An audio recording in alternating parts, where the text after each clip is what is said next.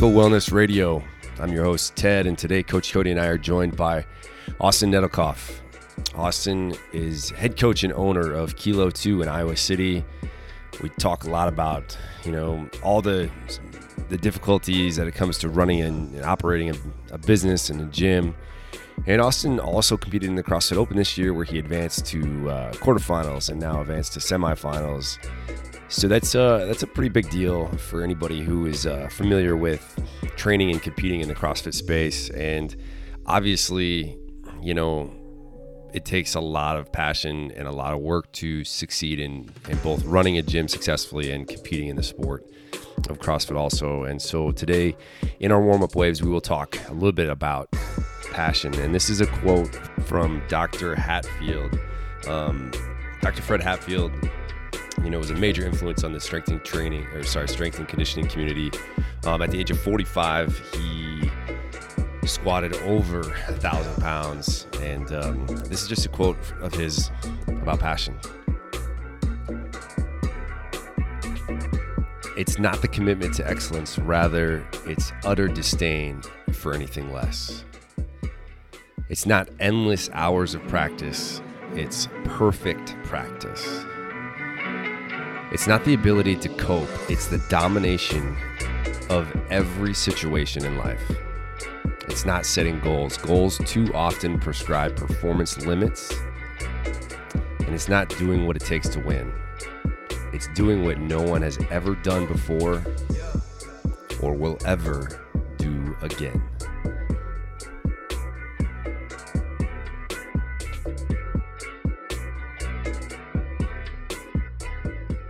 One quick plug before we get this show started here with Austin.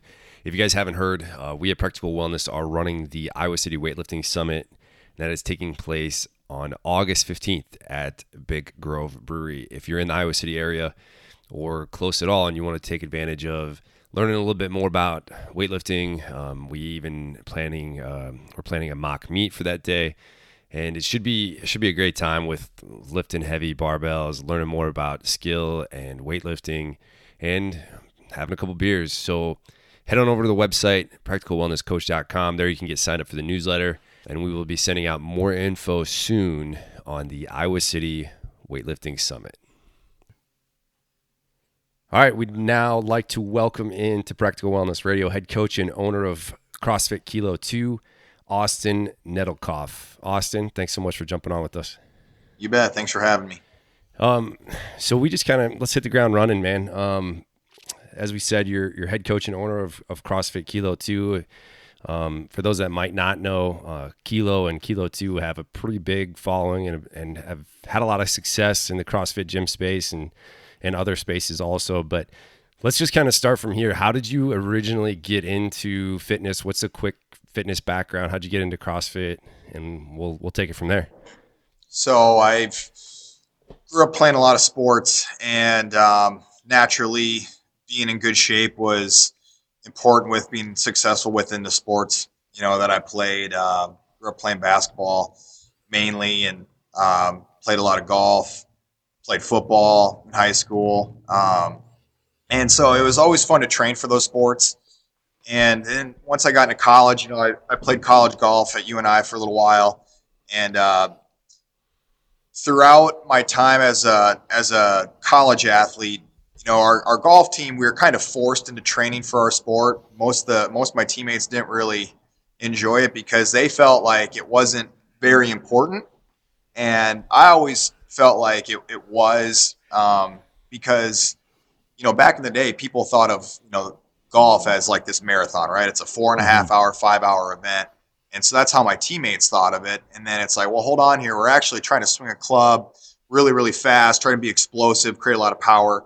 And so being strong and explosive was was very important. So, you know, when we had to go in at 6 a.m. for our workouts, you know, golf workouts, it wasn't that that glamorous. You know, we were working with the grad assistants, of course, obviously the the, head coaches, um, uh, Jed Smith and those guys, they were mainly focusing with the football team. Jed But, Smith um, is a, a high level weightlifting coach. I actually got my USAW from him. Yeah, yeah, he yeah he does a lot of work with USAW, or I know he does a lot of the seminars and stuff. Yeah, yeah, that's what I took one of his seminars. Yeah, absolutely. yeah. So I mean, he's coached a lot of Olympic um, lifters, and um, I'm. Uh, I mean, he really, really good at what he does. But yeah, you know, being UNI strength coach, uh, we were pretty lucky to have him as our strength coach, and you know, he he would relay information to the grad assistants to tell us as golfers, hey, that you know, doing power cleans, doing you know, power snatches, and you know, back squatting stuff like that is all very important. And I took it to heart. And um, you know, on top of that, I also like to do my own training. Obviously, at the time, you know, in college, it was it was just for looks. You know, so I was just trying to do a bunch more sit ups and push ups and stuff like that. And then um, towards my end, right right when I was about to graduate college, I was just flirting through YouTube, came across Rich Froning, and so that's mm-hmm. how I was introduced to CrossFit back in what, like 2010. Okay, all right, yeah. And um, so you obviously saw saw his stuff, saw Graham Holmberg win the games in 2010, and just started YouTubing a little bit of it. And I'm like, wow, this stuff's pretty cool. It's like an all inclusive strength and conditioning sport, and that's when I started to get into it. And then I I uh, at the time then I was working as a server at Texas Roadhouse, and one of the servers that I worked with was a member at CrossFit Kilo. Mm-hmm. Her name was Jordan Weichert. She's a really good Olympic lifter. She was actually number two in the nation for her weight class for a little while, and um, and she's like, "Yeah, you should try out CrossFit Kilo. They're a local gym. You know, they're just getting back from the games." And I'm like, "Wow, this all sounds so cool." I was still so you know young with everything with with CrossFit. I had been doing it a little bit on my own, but wasn't really introduced to a box at that point. Sure. Then uh, I, the rest is history. I found found Kilo and and just kind of dove in head first with Armin and all those guys. Yeah, I want to get into that, but I want to backtrack you if I could. Did you see like a big change in your performance as it related, you know, to being a golfer after you started lifting weights?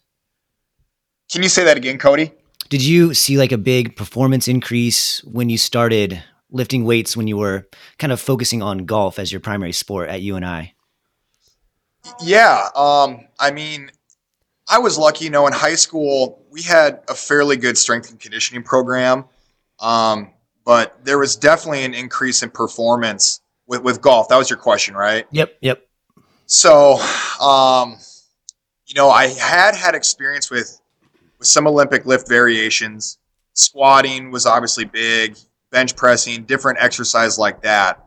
Um, but with my golf game, I mean, I immediately noticed I was driving the ball further off the tee. I mean, that was that was obvious. I felt so much more powerful with the driver in my hands. Um, just the speed that I was able to increase my club, like my club head speed, was super noticeable. And I mean, I, I wasn't ever the furthest hitter, but I mean, I can put it out there still out, you know, beyond 300 yards. And I mean, for most people, that's that's pretty good. A lot of people would die to, to hit the ball 300 yards off the tee. Um, some people just have natural gifts with it. And, you know, a lot of people can create power with the golf club in a lot of different ways. Some people are super flexible and have a huge swing arc. Some people who are a little bit more stout, you know, just can use their body in a great way to create a lot of power. But I mean, I just had to rely on my athleticism because I mean, I don't carry a ton of weight, so for me to create a lot of club head speed, I needed to be I needed to be fast and use the muscles that I knew were, were strong and explosive. I mean, I have pretty good hips and stuff, so um, but yeah, obviously all the lifts, you know, that we did certainly helped with that. And I even think like so I I'm I'm not a golfer. Let's make sure that's clear. All right. but uh you know, I feel like golfers are kind of the last people as it relates to a sport to get into the weight room to think about some of this stuff. And golfers, a lot of times, especially older populations, and I think we could probably maybe make the assumption that there's a lot of back pain that's associated just based off of the rotation, right, of the sport. Yeah, certainly. Um, do you do you work or have you worked with golfers since um, being a golfer yourself? Do you try to push that when you see them when you're out on the course? Are you trying to pitch them a little bit? Uh, does that ever happen?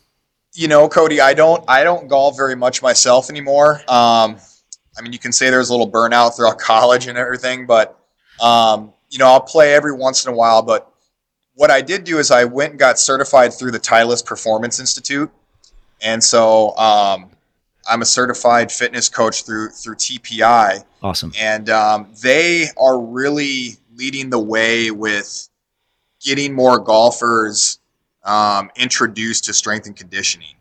And so you, you definitely see it now at the professional level um, where more and more guys are, you know finding a strength coach and they're trying to improve their their athleticism and their their club head speed, their power, all that stuff uh, because it matters, especially you know on the fourth day you know of a big tournament. I mean, right, fourth day of a you know of a golf tournament, you run down a little bit more than you think. I mean, you spent the last three days grinding; it's a mental grind, so you know being a little bit better condition does help. But but yeah, Cody, I do um I do help a real small number of people.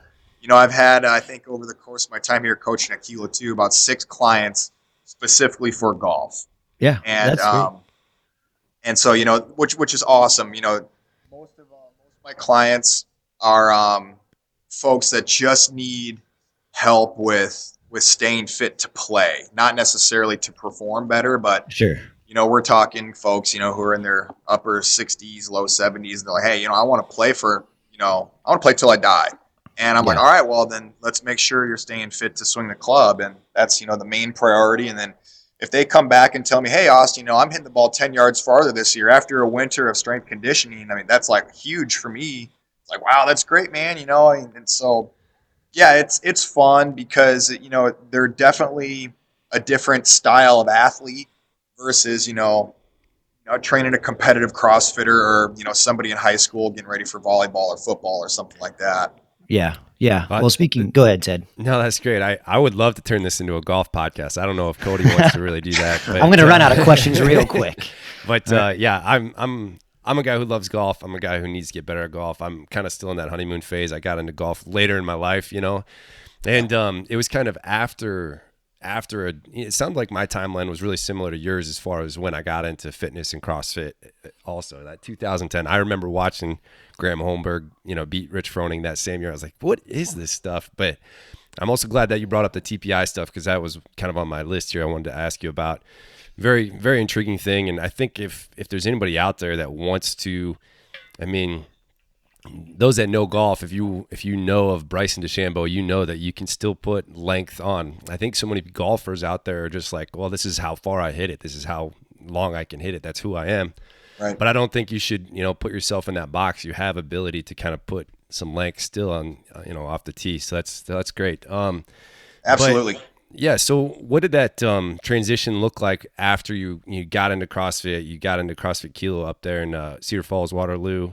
Um, when did you kind of take on that that coaching aspect of it? And when did you kind of move up the ranks and, and eventually kind of become a, a, head coach and owner of crossfit kilo 2 so uh, before i found crossfit kilo i had always i've always enjoyed coaching.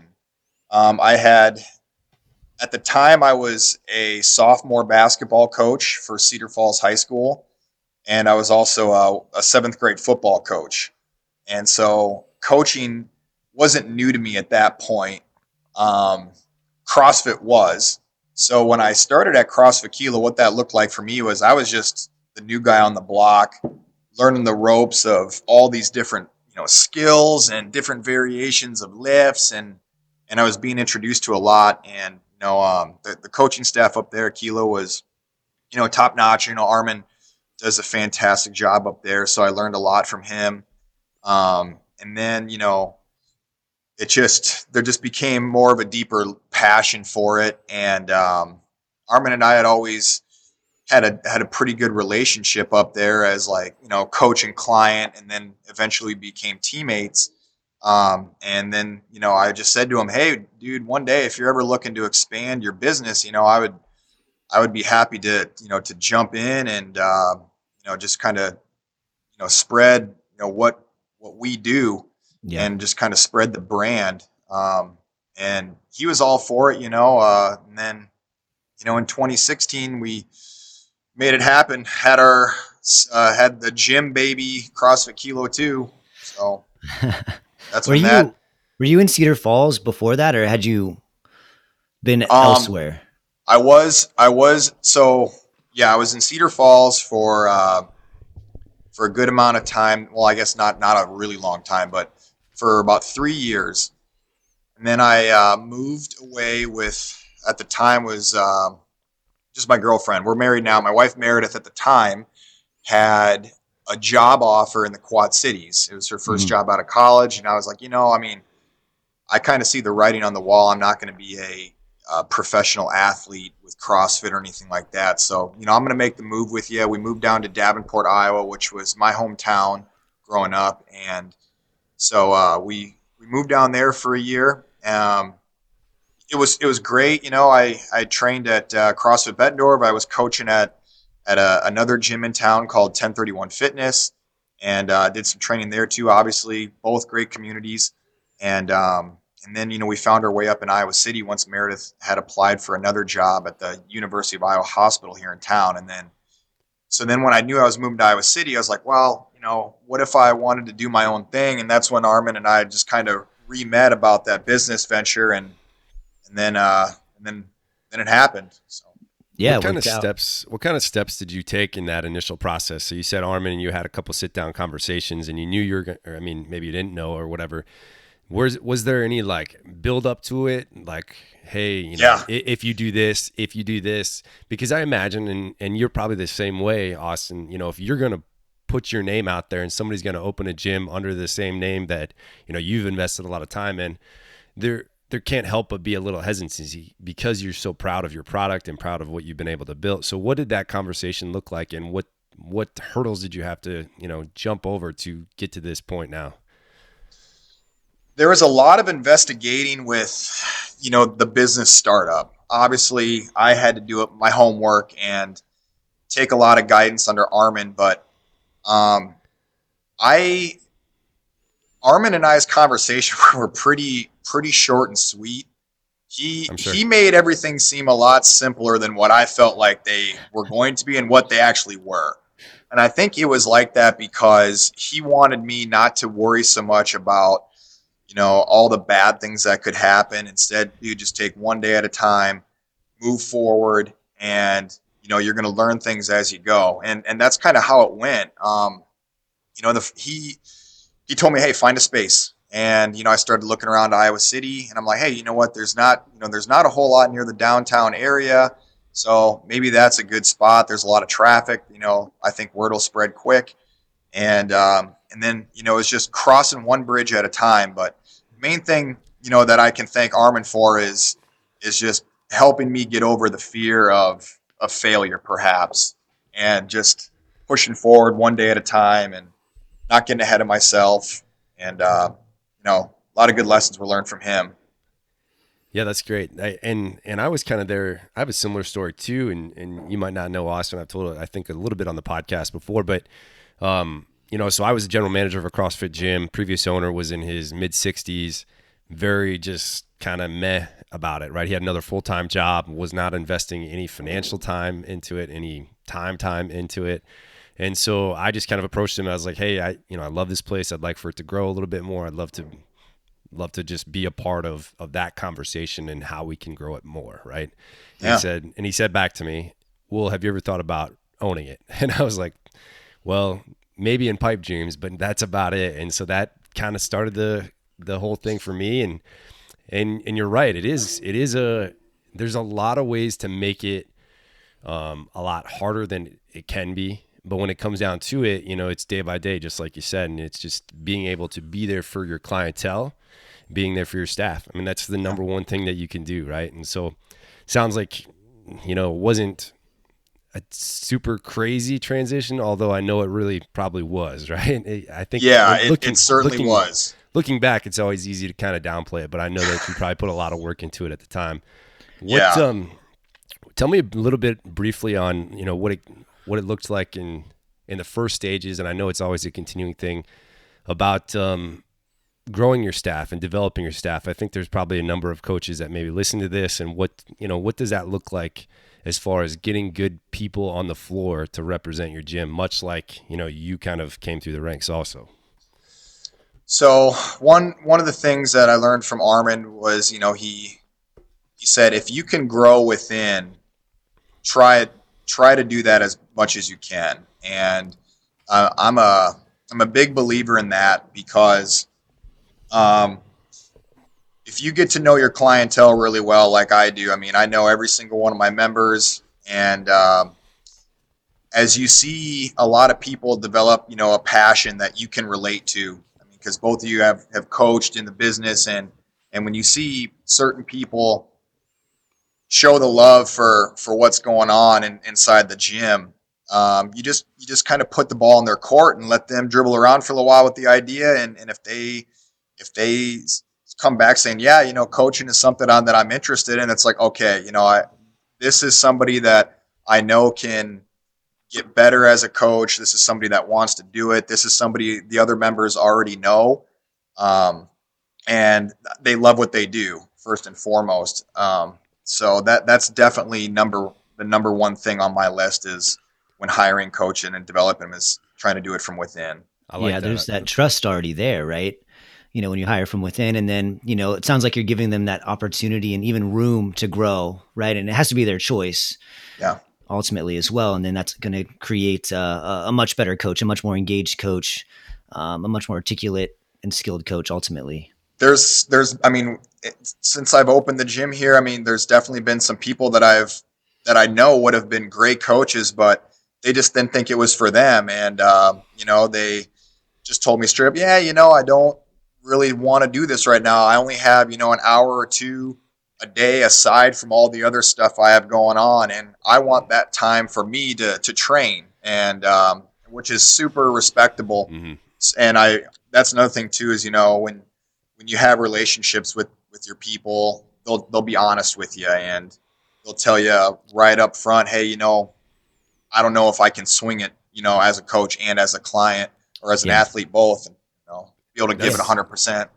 That's true. I like that. You know, I've kind of had again similar conversations, and and something that I always like to bring up, and I'm sure you probably do this in, in those conversations, is you know something that it's important to remember maybe not in the initial kind of conversation but when you're having these conversations with maybe a potential coach who's already a member and growing within and i love that too is hey when you become a coach you are always kind of a coach right it's it's you you miss out a little bit on the opportunity and the the pleasure it is to just show up and leave right when yeah. you're a coach even even when you're jumping in classes you're no longer really a member right you're still representing austin you're still representing kilo 2 what uh, what does that conversation look look like? And maybe maybe as you kind of talk us through that, is there a handful of like traits that you're really looking for in maybe somebody to grow as a member into a coach? You know, just just two or three traits that you know are attractive to you as a as an owner and head coach.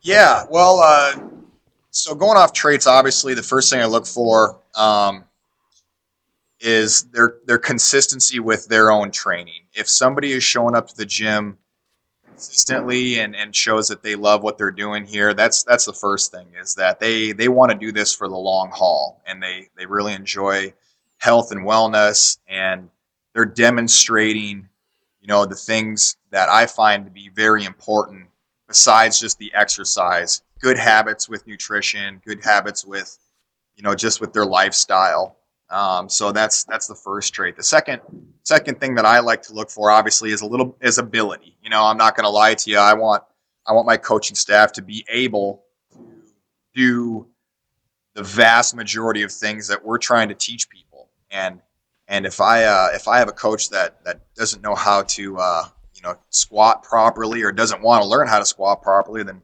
that's that's an issue. Um, so ability is definitely something I look for. Um, with that, usually that person's going to have a lot of experience with with uh, the fitness, you know, and so that's good. It's like, all right, they've been doing this for a while. They probably know how to correct some things for themselves. That gives them the, a better chance to help other people correct some things too. So they have that base um, level those are a couple, understanding, right? In that process. Yeah, exactly. Just the general understanding, like you know, just being knowledgeable of what you're doing. I mean, I know you guys both know this, but you probably have had some members for for a long time who who still look at the whiteboard and they'll look at TTB and not know that it means toes to bar. You know, you can't have that when you're hiring somebody. So um, obviously, knowledge is is a big key factor too. But those conversations, you know, are are pretty simple. Um, it's it's as simple as hey listen you're going to be representing you know the brand you're going to be building relationships with with people you're going to be you know portraying this image of a coach now so that that means you're a reflection of the business are you are you willing to do that are you willing to to when you're in the gym be be a good person, be polite to everybody, even if some people are coming off as, you know, jerks. Perhaps like, hey, you got to bite your tongue and you got to you got to be the bigger person. You know, and those are easy conversations. People either want that responsibility or not, and if they don't want it, it's it's a simple choice of okay, you're not cut out for this. Mm-hmm. That's great. How how would you handle um how would you handle you know there's multiple options and multiple scenarios here that we could dive into, but you know say say you do have let's say you do have maybe a member who has shown interest in coaching and wants to be a part of your team and they have maybe let's say two out of three of those traits that are ideal to make them an ideal coach but let's say they're maybe lacking in that the even people skills, right? Mm-hmm. Is that something that you have tried to develop and succeeded or failed or you know, tell me and that's just an example, like people skills or maybe even we can use the other option of of maybe not a super skilled mover yet. Yeah. Yeah, I have. I have I have failed. Um, there have been some uh, members of mine that you know, I thought, hey, you know, with some help, I think that you can become a good coach. Is this something that you would want to do? And um, their first answer is is yes, and um, so it's like okay, we'll go through like a coach's training where I'll meet with them once to twice a week, and I'll just put them in some situations where like okay, here you need to teach this, or you need to help somebody get signed up for a membership, um, and if they are displaying, you know, you know, uh, struggles after struggle after struggle. it's like, hey, you know, this is this is how you're going to. Do these are the progressions. This is how you go about doing this. Um, if there's constant struggles with, I just hey, you know what, th- this just doesn't seem fitting for you right now. We can maybe revisit this down the road, but I try to be honest with them if I don't feel like it's going to work. I, otherwise, it's just a lot of lot more time for me trying to help somebody become something that at the end of the day may not pay them the money they're looking for with how much more training is needed do you struggle with some of those like tough conversations? Um, I know like when I owned a gym in the past, we had you know a coach specifically that just wasn't working out, and know I'll be honest, I kind of like avoided it. You know, I was like, or I'd like kind of be soft handed, you know, and maybe not be as direct as I needed to be. Do you find that to be a challenge, or do you feel like that kind of comes naturally to you? It comes naturally to me for everybody that's younger than I am. anyone that that's on my staff that's that's older than me for some reason, I struggle with it mightily. And uh, so you can talk to Katie Dennison about this, but she is kind of like a big sister to me in a way, where like I, I she's as she's as old as my sister is, okay, and so it's hard for me to be like an like an authority figure to somebody like that um, that's certainly a struggle of mine. I've gotten better at it, but it is hard to tell somebody older than me the brutal truth of something. For example, like no, I, I don't disagree with that whatsoever. I I ran into I ran into again the same like such a similar scenario. Um, you know, I took over the gym. The gym had pre-existing coaching staff, and there was a there was a coach who was older than me and more experienced than me, but not what I felt was a adequate coach at the time, right? Mm-hmm. And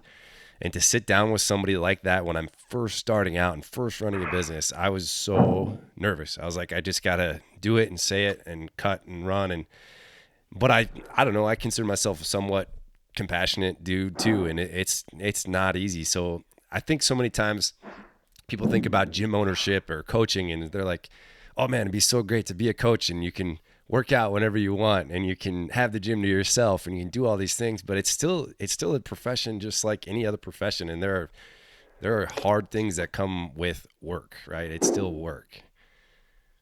Yeah. It's at the end of the day it's a business you know and i sometimes i forget that you know in an environment like this um, as much fun as we have with our jobs and as much uh, is how close we are with each other. It's it's hard to tell somebody, hey, you know, you you got to get this done. It's on the list of things to do. Um, so sometimes you know you've got to be blunt about it when you don't want to be, but again, it's part of the business and uh, just has to be done sometimes. Yeah, I mean it's a it's a relationship business. Being a coach, being a gym owner, it's about relationships, and you build these strong bonds, especially with people that have been around for a long time. And that doesn't mean people are immune from like slipping up or you know making bad choices. And even like progressing in a way that's different from where you're progressing. And you got to yeah have that conversation with them be like hey like this isn't working anymore. Right. Right? And that's tough. That's really tough. Um i so, want to talk about if we can unless you got something else ted. Oh yeah i guess before we kind of transition here one more okay. thing uh you know you've been coached sounds like for you know better part of a decade now. That's kind of right where Cody and I are timeline also. And what um before we transition away from maybe the coaching and ownership process, you know, process and and profession, what still excites you, Austin? You know, when it comes to like owning a gym or standing on the gym floor coaching a class, like what are you what are you looking forward to, you know, tomorrow or next year or 2 years from now? What's what's what's in your back pocket and what what excites you? Um I am always excited about seeing our our gym improve. Um, it's I get I don't I really know how to explain this, but when we first opened, we were this we opened up in a little tiny paint store. All right, and then it was like, okay, next month I have the goal of removing this office room to make a little bit more space. I have the goal next year of removing this wall to expand the gym, make it a little bit bigger. So constantly improving the gym for our members is always on my mind. And whether that means saving up money to help improve our space and or buy more equipment, that is all always motivating for me. And then um, the obvious one is seeing my people continue to improve. Um, I'm lucky and unlucky to be in such a transient position in Iowa City uh, we get a lot of college student turnover. So, you know, one semester I have a big group of college kids, and then, you know, in about five days, they're all going to be finishing up finals, and 50 of them are moving home for the summer or just going and finding their first job. And so the next year, I'll get a new wave of college kids in. So, you know, what that looks like for me is I get to get a whole new crop of kids to try to improve, you know, teach this CrossFit thing to them, teach them some wellness habits that are important as they're you know moving to their young adulthood and uh, and the, everyone that's leaving me hopefully i left a, a, positive impact so you know it's motivating for me to to um, set good examples and when people leave this place they'll they'll take with them a lot and remember you know what they learned at kilo 2 that's awesome. Yeah, it's that longevity based mindset. You know, you know that maybe some of these people aren't going to be there that long, but what can they take with them, you know, right. when they're gone? I think that's powerful. Um, but I do want to transition. And I know that you had mentioned earlier it's challenging to, you know, put energy into, you know, being a coach and in your case being an owner and a coach, but also maybe even keeping up with your your fitness.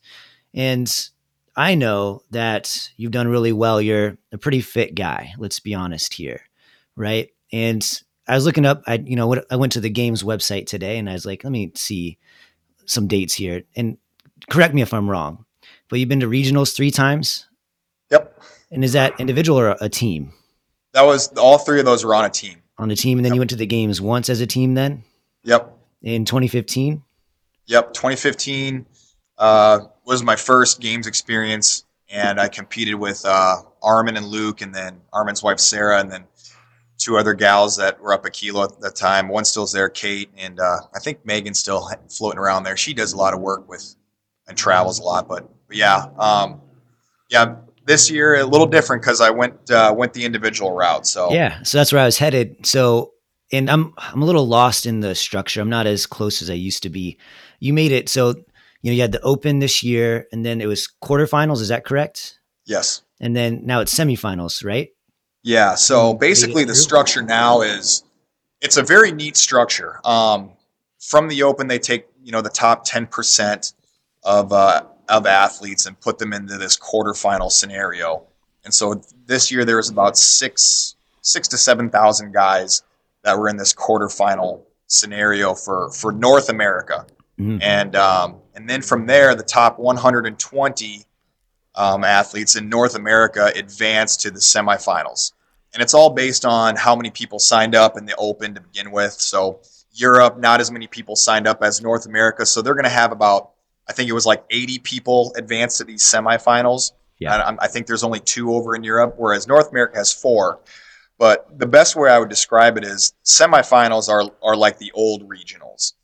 uh, there's just not as many of them. So I, I know back in 2018 and prior uh, regionals, there was about oh I want to say like seven or eight regions. You know, you had like uh, the North Cal or you had the West Coast, you had South, you had East, you had the Central, you had the Northeast. I mean, there was a little bit more, but now there's only four four regionals basically. You know, they call them semifinals now. So uh, for me, that was my goal this year was to try to qualify to a semifinal. And, and let me tell you, it was it took everything I had at a quarterfinals. That was a very very trying weekend. And um, I mean, I'm looking at the list of names on there, and you know, I'm scrolling down, and athletes from you know one all the way to a thousand. I could pick out some names in each one of those. You know, from 200 to 400, from 500 to 600. Yeah, there was tier, I could pick yeah. out a name of a former games athlete, a former regional athlete. You know, so it was it was pretty stacked with, with and when you think about it, it's like that makes sense because you're talking about the entire United States, you're talking about Mexico, and you're talking about Canada. Yeah. So what's it there's, feel like? there's definitely a big pool of athletes there. What's it feel like to qual- I'm assuming this is a pretty big deal for you because you haven't qualified, I guess, to this level as an individual. Does that feel different than like even going to the games as on a team?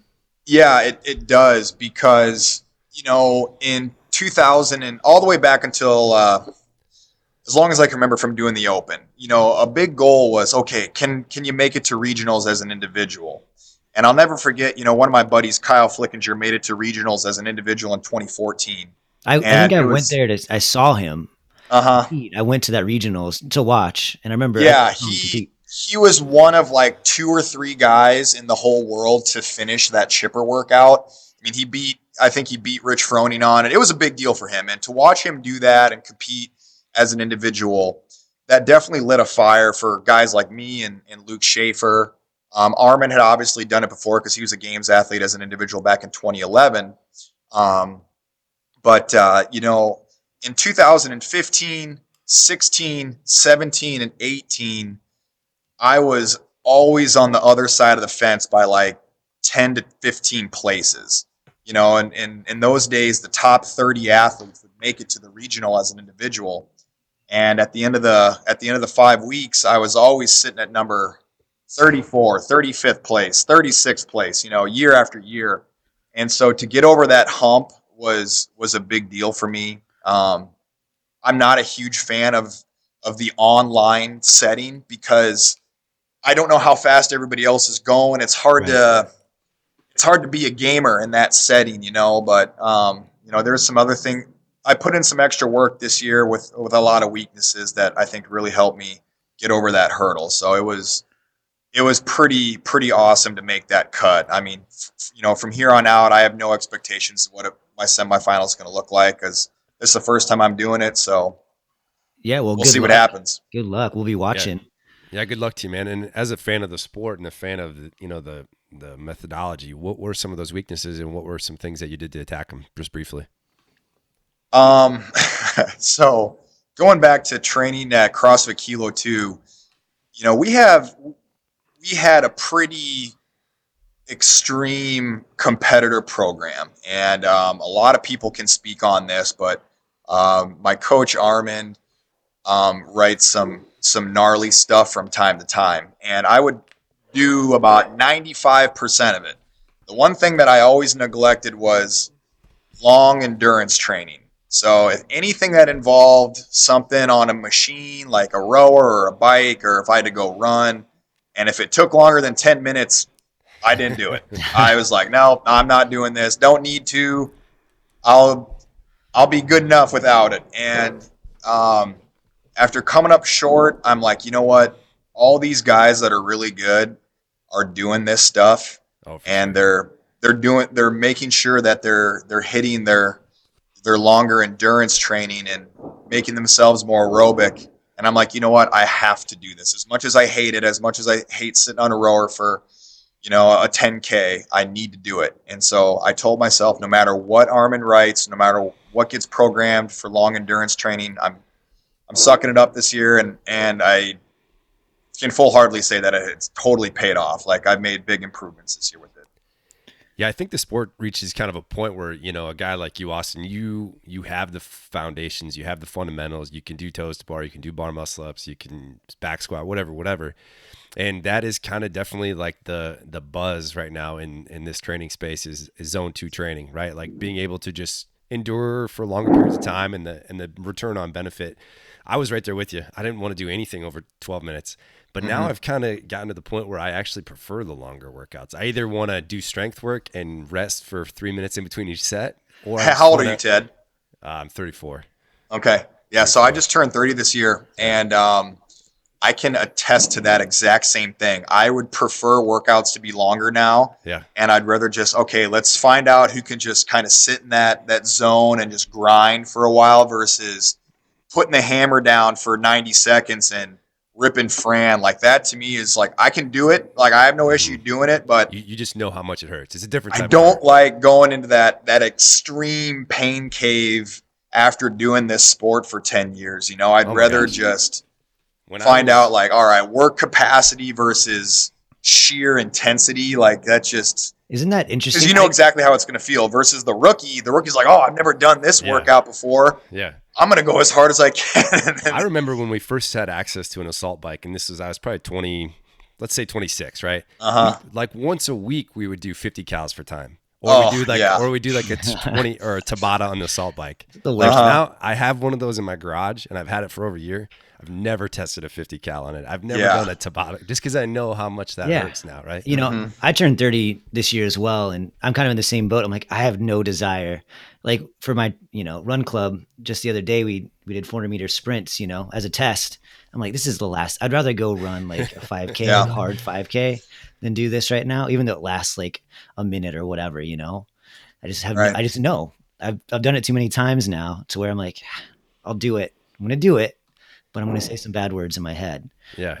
yeah. So what's something that you do to balance the two, right? We've talked about you owning the business, being a head coach. We've talked about your, you know, personal goals. It's both of them are full-time jobs, right? They both really really are. And there are people that are struggling to do just one of those things as a full-time job, right? And you you see people trying to make it to the games and that's their only goal and they fail. And we see people trying to run a successful gym and that's their only goal and they fail. How are you managing to do both of them successfully?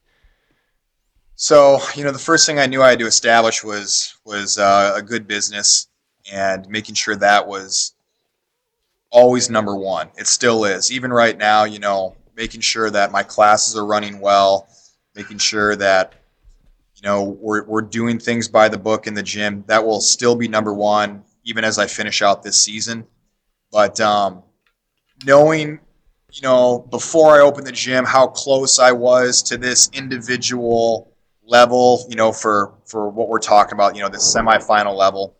I knew I wasn't far off. Um, it mainly came down to to me and uh, my discipline with uh, improving some weaknesses.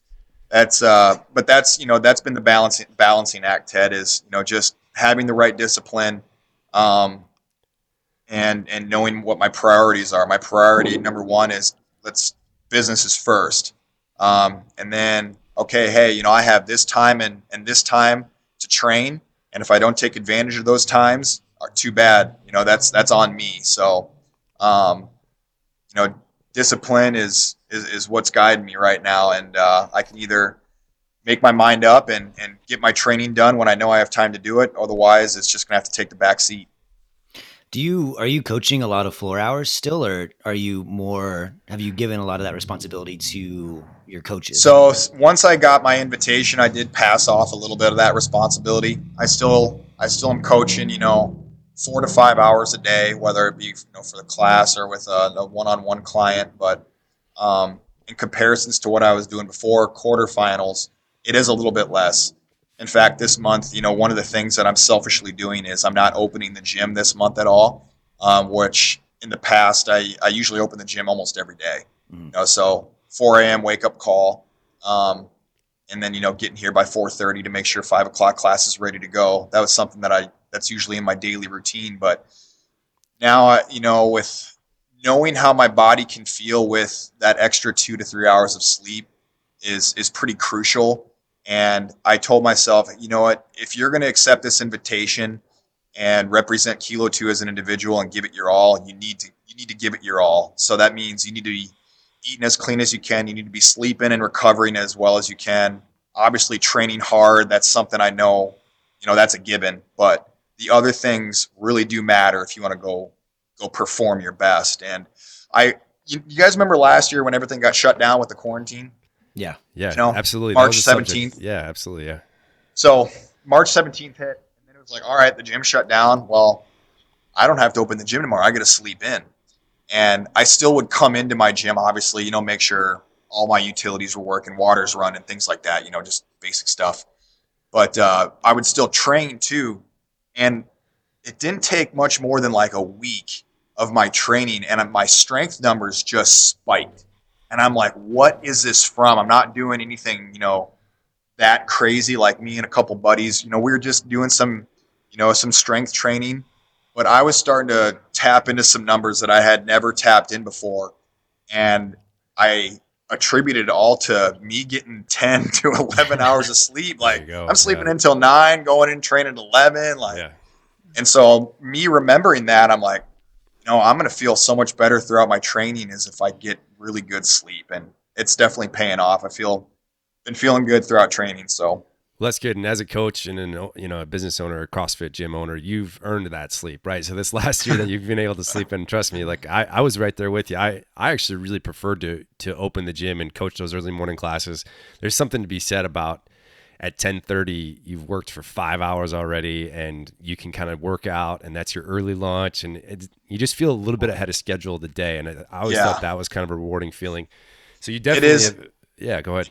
Well, one hundred percent, I agree. You know, um, like you said, having having that five to six hours worth of work done when so many other people are just starting their day, I just feel like I'm I'm living my life like to my fullest. You know, I'm getting I'm getting things done. I'm getting after it, and um, I, I agree. You know, I love I love opening. I love being with that early crew because you know how much discipline do they have to you know show up every day for that five a.m. class? It's it's inspiring for me to you know to make sure I'm up you know ready to go with them.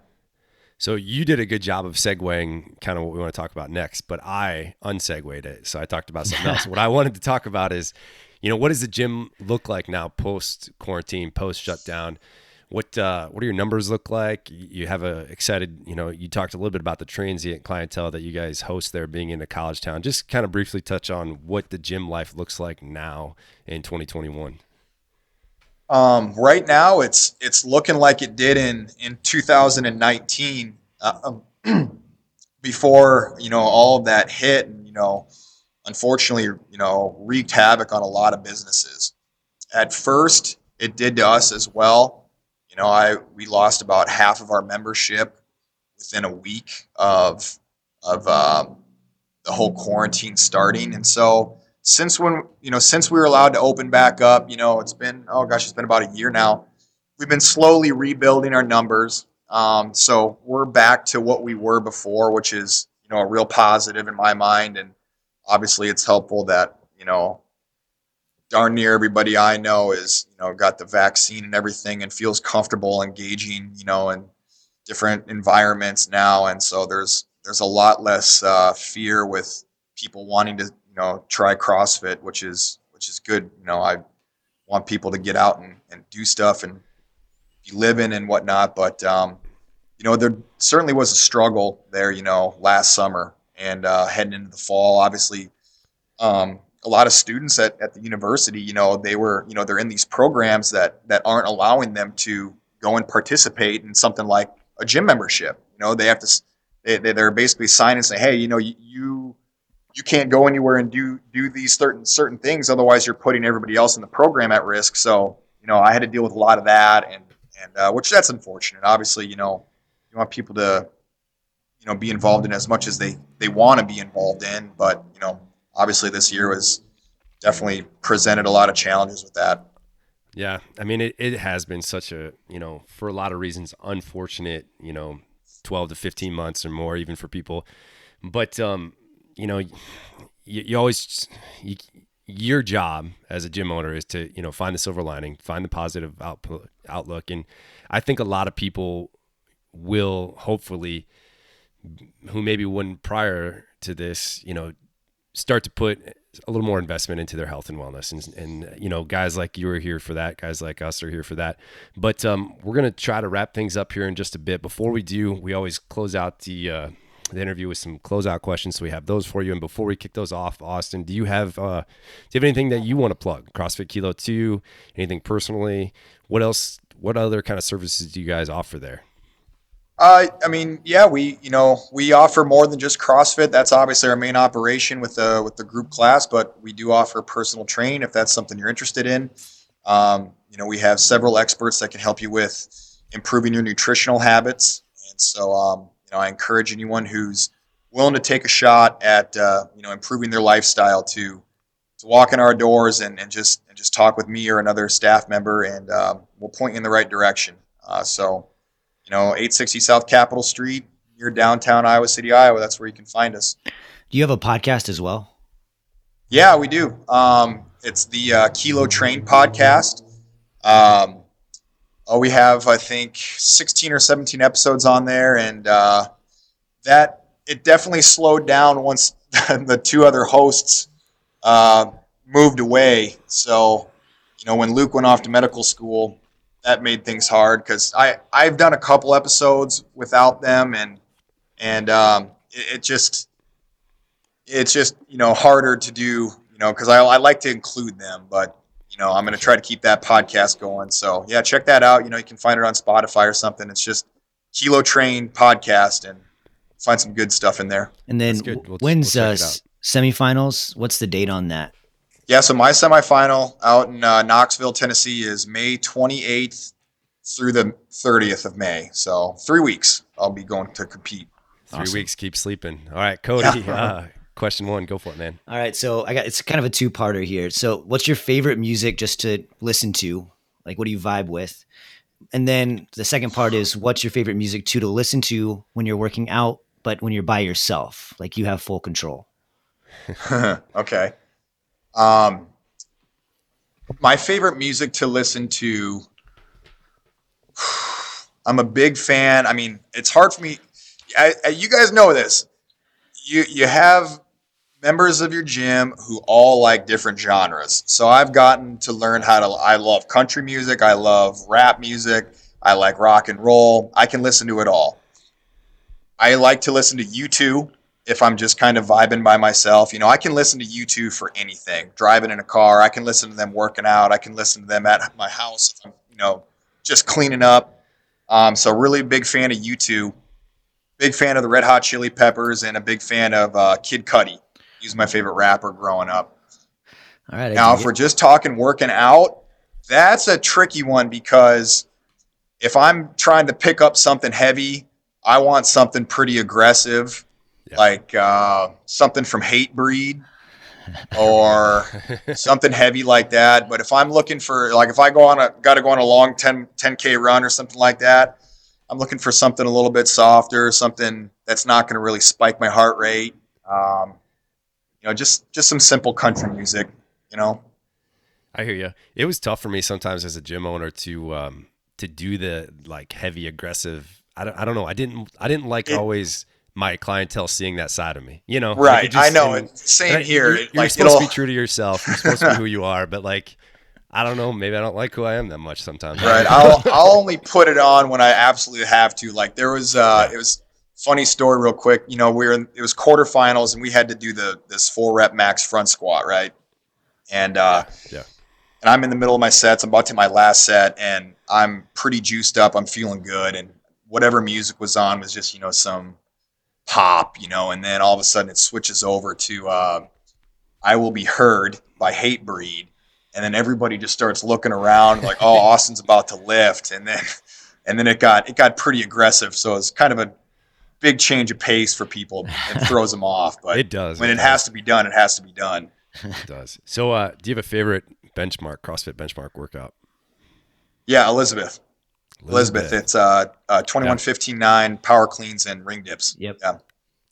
That's good. Yep. And I, am glad that you clarified clarified the power cleans and squat cleans. That was a conversation that we always had. It was yeah. It's very if you're squat cleaning that workout, that's yeah, game changer. That's different. Very that's a different, different workout. that was uh, that was the first benchmark workout that I'd ever done, and uh, and it was one that was actually really good for me right from the get go. You know, so that was always in my head as my favorite. I, I'll repeat that one. You know, anytime somebody wants to. What's the weight on that for RX? I'm trying to remember. Uh, 135. Okay. So Um, not too heavy. Just Just What was the first benchmark you ever did, Cody? um, that's a good question. Uh, While you think about it, I think I, I think the first one I ever did was Karen. okay. tough one to start on. It was just repeated motion, right? And it just you're buried in this hole. And now to this day, it's one of my favorites. I'm a tall guy, Yeah. so you gotta love Karen if you're a tall guy. You just have to. I think mine was Angie, and isn't that the hundred pull-ups? Yeah. Or no, no, no. Sorry, is it the five rounds for time of like twenty pull-ups, thirty push-ups, Uh, Barbara. forty sit-ups? Okay, yeah, Barbara. I think it was Barbara, then. Barbara. Yeah, there's built-in rest in it. Yeah. there's built-in rest, like a three-minute. Yeah, Cool. yeah. Um, what's your favorite movie? Give me, or no, just give me a movie recommendation right now. Ooh.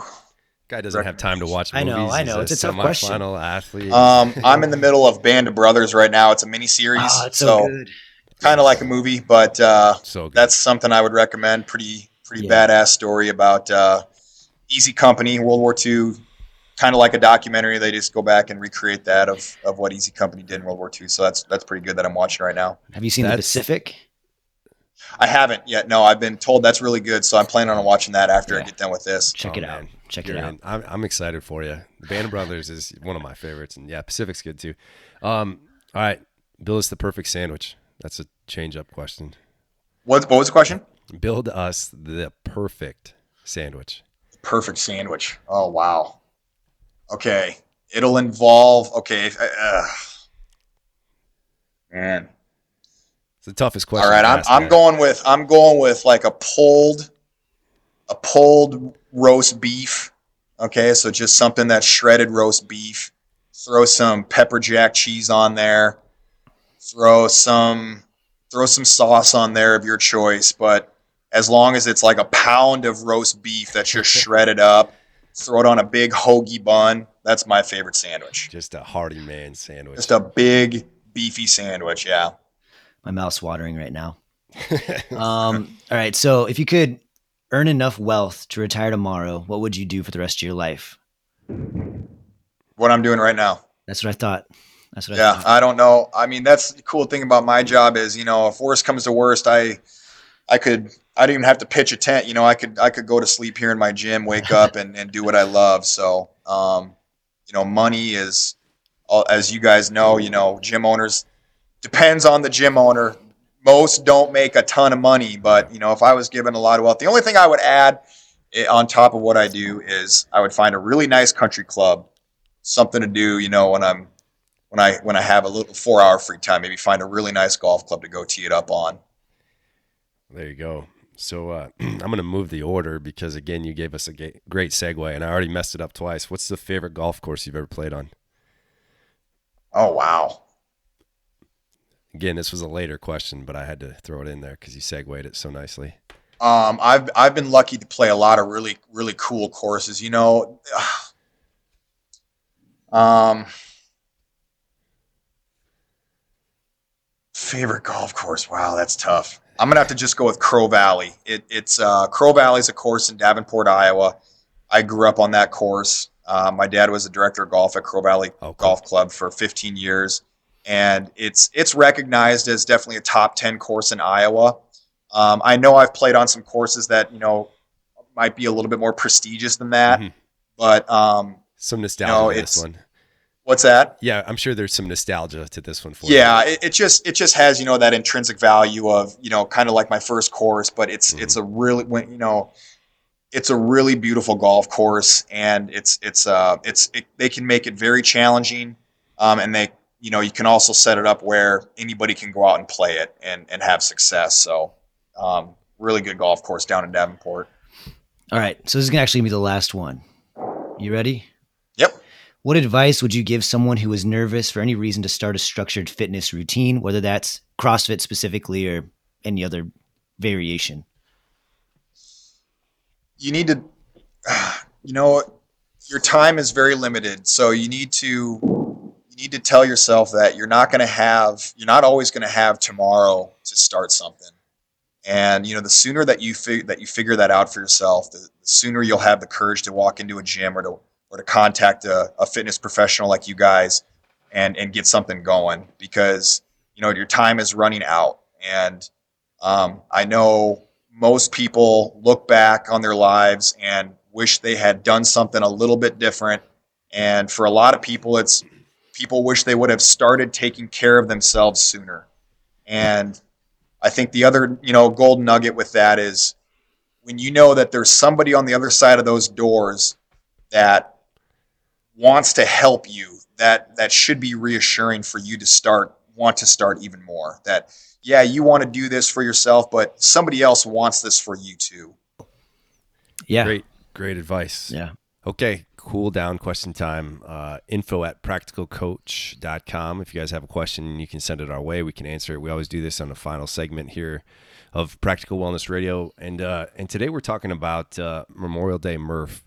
Um, the workout itself kind of got its start started through CrossFit. CrossFit puts out some uh, they're called hero workouts or benchmark workouts, and um, they're essentially um, workouts that are named after individuals who have um, kind of paid the ultimate sacrifice. So when we're talking about um, when we're talking about Memorial Day, I mean that is a day that is a day of remembrance for men and women who have paid the ultimate sacrifice. You know, fighting for the United States of America, and um, and so that's why Murph, this individual, this workout has become very popular to do on this day, and uh, it's a tradition. Um, in a lot of gyms around the world, even, I mean, definitely in the United States, but even now it's kind of spread to globally.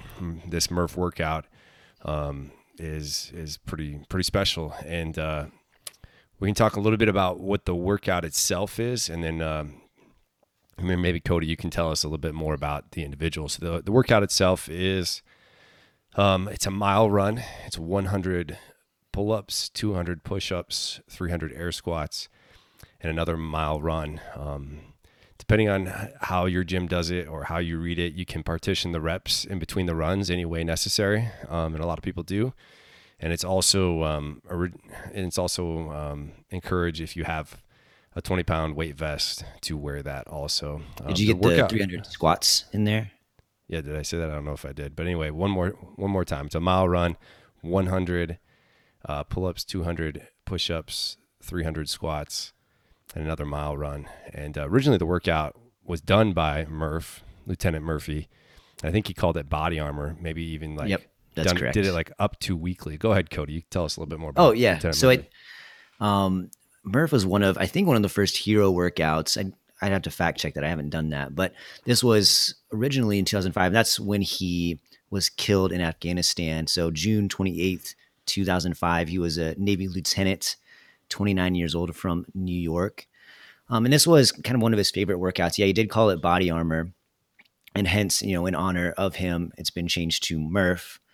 Um, obviously, that is his name. And that's common for hero workouts, is just they're named after that person. And then they're usually, you know, constructed or derived from maybe their favorite movements or um, significant dates um, around them, things like that. So it can vary in that way. Um, but yeah, he, you know, it was interesting. I decided to get some of the information about him, things that I didn't know or just wanted to confirm. And um, he, you know, got the Medal of Honor for his actions in the war of in, in war in Afghanistan. Um, what I didn't know actually was he was the first member of the United States Navy to receive this award since the Vietnam War. I didn't know that. Did you know that? No, I hadn't heard that. No. Yeah, so that was something that I didn't know. And then, you know, obviously, um, he has what was the movie? What am I? I'm misremembering, blanking yeah. here. Yes. Yeah, so, uh, so it was first originally um, a book, New York Times bestseller. Yes. yes. Um, and I believe the book and the movie had the name, the same title, um, Lone Survivor. Yes. Thank you. And uh, I, I, think you may have mentioned this already, but he he's a Navy SEAL, and um, and so yeah, it, the movie stars Mark Wahlberg. It's a it's a great mm-hmm. movie, really. I yeah, mean, it really is. I, it's it is, and um, and so that's just a little bit of context. Do you have anything you want to add context, Cody, or do we want to kind of dive into maybe what, what advice would you have for somebody who has maybe never never done this workout and is looking to try it out this year? Well, yeah, I think to create the context, you know, especially for the day, you know, it's it is a day of remembrance, and you know, this is one way we can honor those that sacrificed. And I, to me, that means you know, let me suffer when you know my life's super easy, you know, in the in the context, like I have a house, you know, there's not a lot of challenges, so you know, I encourage people to push themselves within reason, right? You need to do it No.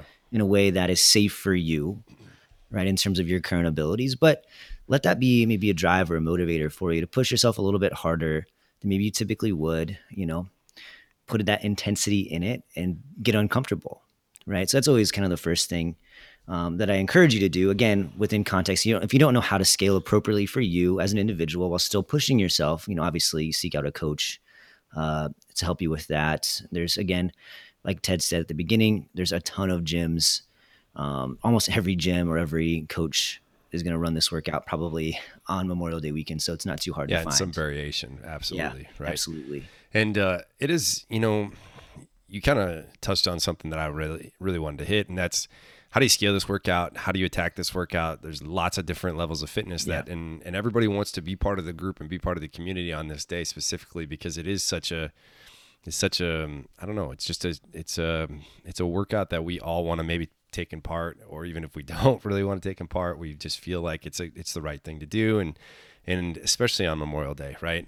But um, at uh, at the gym that I used to run, we ran into this challenge quite a bit where people would want to maybe let's say throw a vest on when they could only do a few pull-ups even Yeah, you know without the vest, right? That's not and or we'd have people who wouldn't want to scale back the pull-ups if Mm-hmm. you know or the push-ups or the squats or the run whatever it might be and a you know, hundred pull- I- a hundred pull-ups is no joke. No, it's no joke. And and this is a workout that will leave a mark. Like if Mm-hmm. you if you do this right, this workout leaves a mark and you're sore.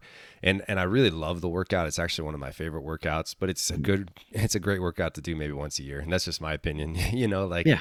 I don't know if I have any need or desire to do it more than that. But when it comes If you to do it right once, once a year is enough. yeah, exactly. When it comes to scaling, we would often just kind of have a conversation with with somebody who I thought maybe needed to scale, and I mm-hmm. just say, hey, you know, obviously it's my job to kind of keep you safe as the coach and the owner of the gym. We didn't, I don't want anything bad to happen to you. I would also always, you know, say, hey, like, you know, do we want to have a shitty two weeks of training following this workout? Right. That know, was like- one thing that I would have a conversation too. Is like I don't want you to be sore for a week, or you know what I mean. Like, mm. and, And you know, with like rhabdo too, is like that usually sprouts with high volume pull ups for those that aren't ready, as well as sit ups, which aren't in this particular workout, but that can be another area of like, hey, let's settle down here. You know, let's Yeah. look at what you're able to do first. Exactly. Right. and and with that i i would never ever really hold anybody back though unless i really thought it was a you know if, if maybe their safety was on the line right? But i because i'm kind of with you and you said it before too like we do want you to push a little bit harder and we do want you to maybe i don't know if there's a better term for it other than suffer right? Like this is a workout. We want you to kind of just attack a little differently than you would a normal monday through friday workout at the gym right? And and so with that, like just know that it's going to feel different and there's not much hiding you can do and and we had members and and a lot of people that would take close to 2 hours to finish this and and nobody's ever gotten hurt during it, right? At least in my in my experience in my, you know, overseeing, but that is something that if that's you and you're not really sure what to do, again, I don't know if I can answer that question for you. Am I supposed to do this close to RX or with weight or you know whatever that might be? But just just know that you know it is going to leave a mark. Yeah, I would always. So you know, when I owned a gym and um, was coaching this event specifically, you know, I'd always encourage like, hey, let's be around an hour, you know, um, and let's use that kind of as our baseline for modification. So like, Yeah. if you know, obviously, maybe a pull-ups are an issue, we can ring row. Um, you know, we can we can do a barbell row, right? Any row variation is great. Um, a lot of people scale to you know banded pull-ups, even jumping pull-ups. But again, that we're now we're getting into the um, are we ready for that yet? Maybe conversation as well. Um, so it's always going to be pretty contextual in that sense. Uh, one thing that you can do to scale outside of just modifying movements and things like that would be obviously volume, so reducing the amount of reps that you're doing, or even distance that you're running. People kind of forget about that one sometimes, yeah. um, or even changing the modality. So, you know, if you want to participate, like, hey, again, it's just about like, hey, let's get in there, let's work. And running doesn't maybe jive with your knees or your hips or whatever. Uh, rowing's a great option. I usually steer people away from biking because that's pretty rough on the legs, but it could be an option um, yeah. as well. And then obviously we can participate as well. And Ted, how many times have you done this workout? Do you know? Uh, no, I would say seven, maybe eight. This might be my eighth time, somewhere in there. Yeah, I mean, quite a few times. Yeah, I think you've you've beaten me. There's a few years that I was maybe out of town and I didn't travel do it for what. Yeah. yeah. it is a popular but, um, travel weekend for sure. Yeah, yeah, that does make it tough sometimes. But, um, but again, I, I scaling it like I was out of town. We didn't have a pull up bar. I I I traveled with kettlebells so I could do yeah. it on the yeah, road. But. Yeah, and that was your pulling motion, right? You did bent right. over rows. Yep. And and I will say too, um, before we change the subject too much, but like I just want to make sure that when it comes to, I think you brought up some good points for even maybe coaches that are listening to this, like just some other alternative options if you're coaching in you know a Murph class or whatever, just some things to kind of keep in mind. And within those seven to eight different times that I've done Murph, I don't know if I've really ever done the same variation twice. Mm-hmm. Right? Like I've broken the reps up differently. I wore a vest. I didn't wear a vest. I did it partitioned. I didn't do it unpartitioned. If I look yeah. back, I think last year I I just did a random order. I didn't have a vest. I did do strict pull ups, but I I think I got in the door from that first round. I did a bunch of squats to knock those out of the way, and then I kind of just filtered through the squats and pull ups, knowing that I couldn't do a lot of pull ups unbroken near the end of that workout, especially when we're talking strict. Previous mm-hmm. year, I did um, unpartitioned with a vest, I believe. And obviously, that was you know that one's going to take the longest. That's going to be yeah, probably one of the harder variations, but, especially yeah. if you do it. Did you do it straight? You did it on partition, so you did it straight through. Yeah, yeah, yeah. It's probably the hardest iteration of it, right? Yeah, yeah, exactly. Because you know they're just muscle fatigue, unlike mm. anything else, yeah. right? When, and especially push-ups. If anybody's done true push-ups chest to the, floor, arms locked out at the top, push-ups, the worst one. Yeah, um, and yeah, so there's an there's actually almost infinite amount of variations of the yeah well we're gonna do. do. you and i are both gonna do the 50 rounds strict pull-ups this yeah. year right yeah so so exactly cody cody's saying here we uh we're gonna do the mile run at the beginning obviously and then we're gonna do 50 five zero rounds of two four six right yep so two pull-ups uh four push-ups six squats mm-hmm. and that's a that's actually a variation that i've um, programmed for a lot of uh and and just to be honest, we've have we have a lot of uh, of females maybe in our gym who can't do a lot of pull ups in a row, and so that's just kind of what we would program for them um, to kind of you know fight off that early pull up fatigue. The push ups yeah. still hit everybody the same. I mean they're yeah. going to be tough, but um, keeping track of your rounds is almost the hardest part with that. I think yeah, my plan is my plan is yeah, my plan is to set up my phone, and uh, if you have an iPhone, you just push the lap button, right? And so every lap, boom, you push lap, lap, lap. Mm-hmm. You just have to make sure your screen is set to stay on, right? But mm-hmm. at two four six, you should be moving through your rounds fairly fast enough that your phone shouldn't shut off, and then I think it'll actually end up saying fifty one laps because I think it starts with a lap already in starts there. with you. Start with one. Yeah, maybe I don't know. I'd have to look. So I, I think it anyway. You'll you'll be able to figure that out. Mm-hmm. But um, and again, kind of building, piggybacking off that previous point where I said I did, you know, almost a different variation every time. And if you're not sure how to scale it, you're not sure how to attack it, just kind of always lean onto this is lean on to, you know, why am I doing this workout? Am I doing this workout to be competitive and get the fastest time possible? And that might be you, and that's not necessarily a bad thing. Or am I doing it because it's on Memorial Day and it's to honor the workout and the individual and all those who have maybe lost their lives? If that's you, you know, that should be the main goal, right? Like mm-hmm. it's not how fast you can go. It's it's how true to the, each repetition you can be and how, you know, you can put yourself in a mental space if even, you know, on a fraction of a detail and a fraction of a level as somebody who had to give their life for yeah. you know fighting for our country yeah absolutely like just keeping that in the back of your head but it should be fun as well you know one of my favorite memories from murph you know this is from a few years ago um, one of my me and one of my members at the time, Hesketh, we had a little friendly competition of you know who could get it done fastest, and we did it straight through. I've never done a vest. I'd never felt that was appropriate for me. Um, so I've never done it with a vest, but I've done it unpartitioned straight through.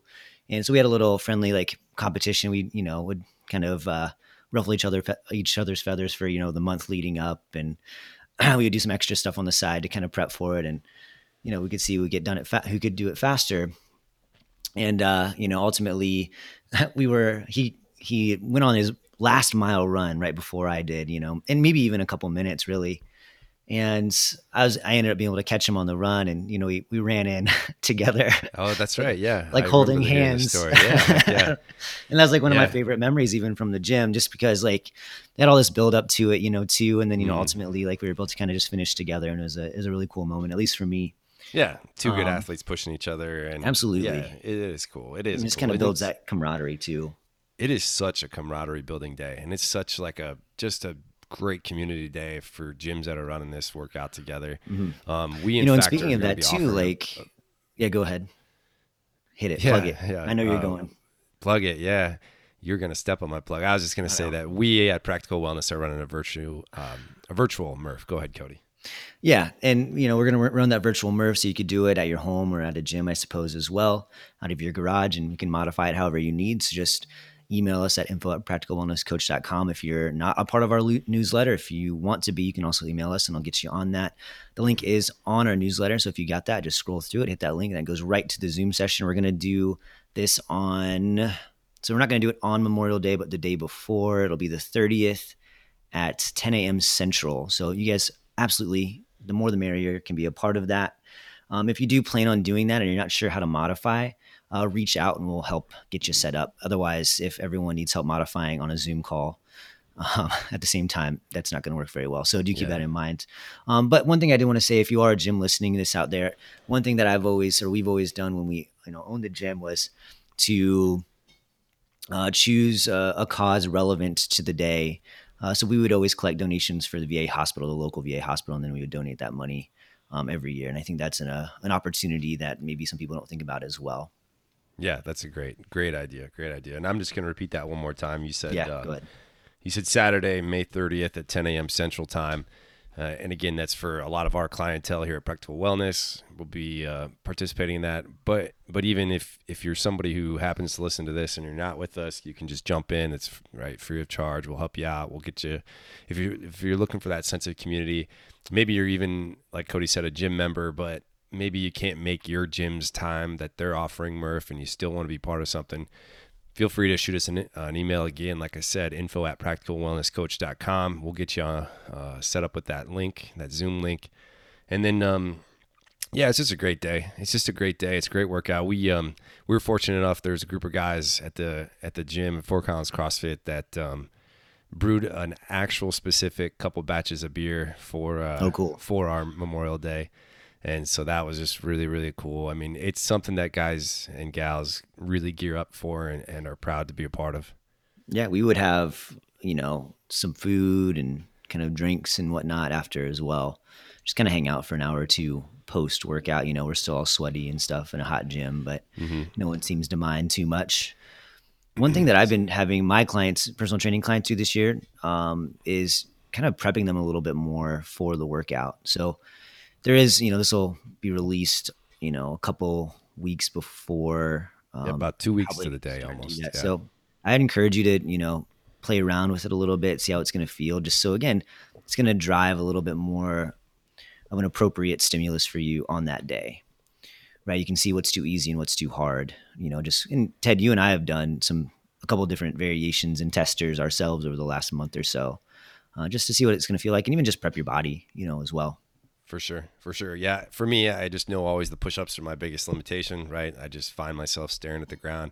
It'll be interesting this time with the the the faster transitions. If that still is the case, I'm gonna guess yes, probably. but um, but it is fun. Like um, for example, just to give listeners maybe an example too. You and I, what we do recently was it 15 minutes? We just did our two, four, six for 15 minutes and just try to see how many rounds we could get. Um, you with Run Club, we've been doing lots of extra running, so hopefully that's that's you know as squared away as it can be. Mm-hmm. I will say um, this is my goal, and this is almost embarrassing. I don't think I've ever done a Murph as many as I've done where I didn't at least walk a little bit during that second run, right? And so I'm always like trotted out on that second run and you're you're already breathing hard. You've done 100 pull-ups, 200 push-ups, 300 air squats and you're like I got one more mile. Here we go and and then I always like find myself trotting and I'm like, "Man, I think I could walk this fast cuz I'm running that slow." so I just so that's my goal this year is to actually be able to run the entire second mile no matter how slow it is. Um, any other goals for Murph this year for you personally, Cody? Um, that's a good Beat question. Ted.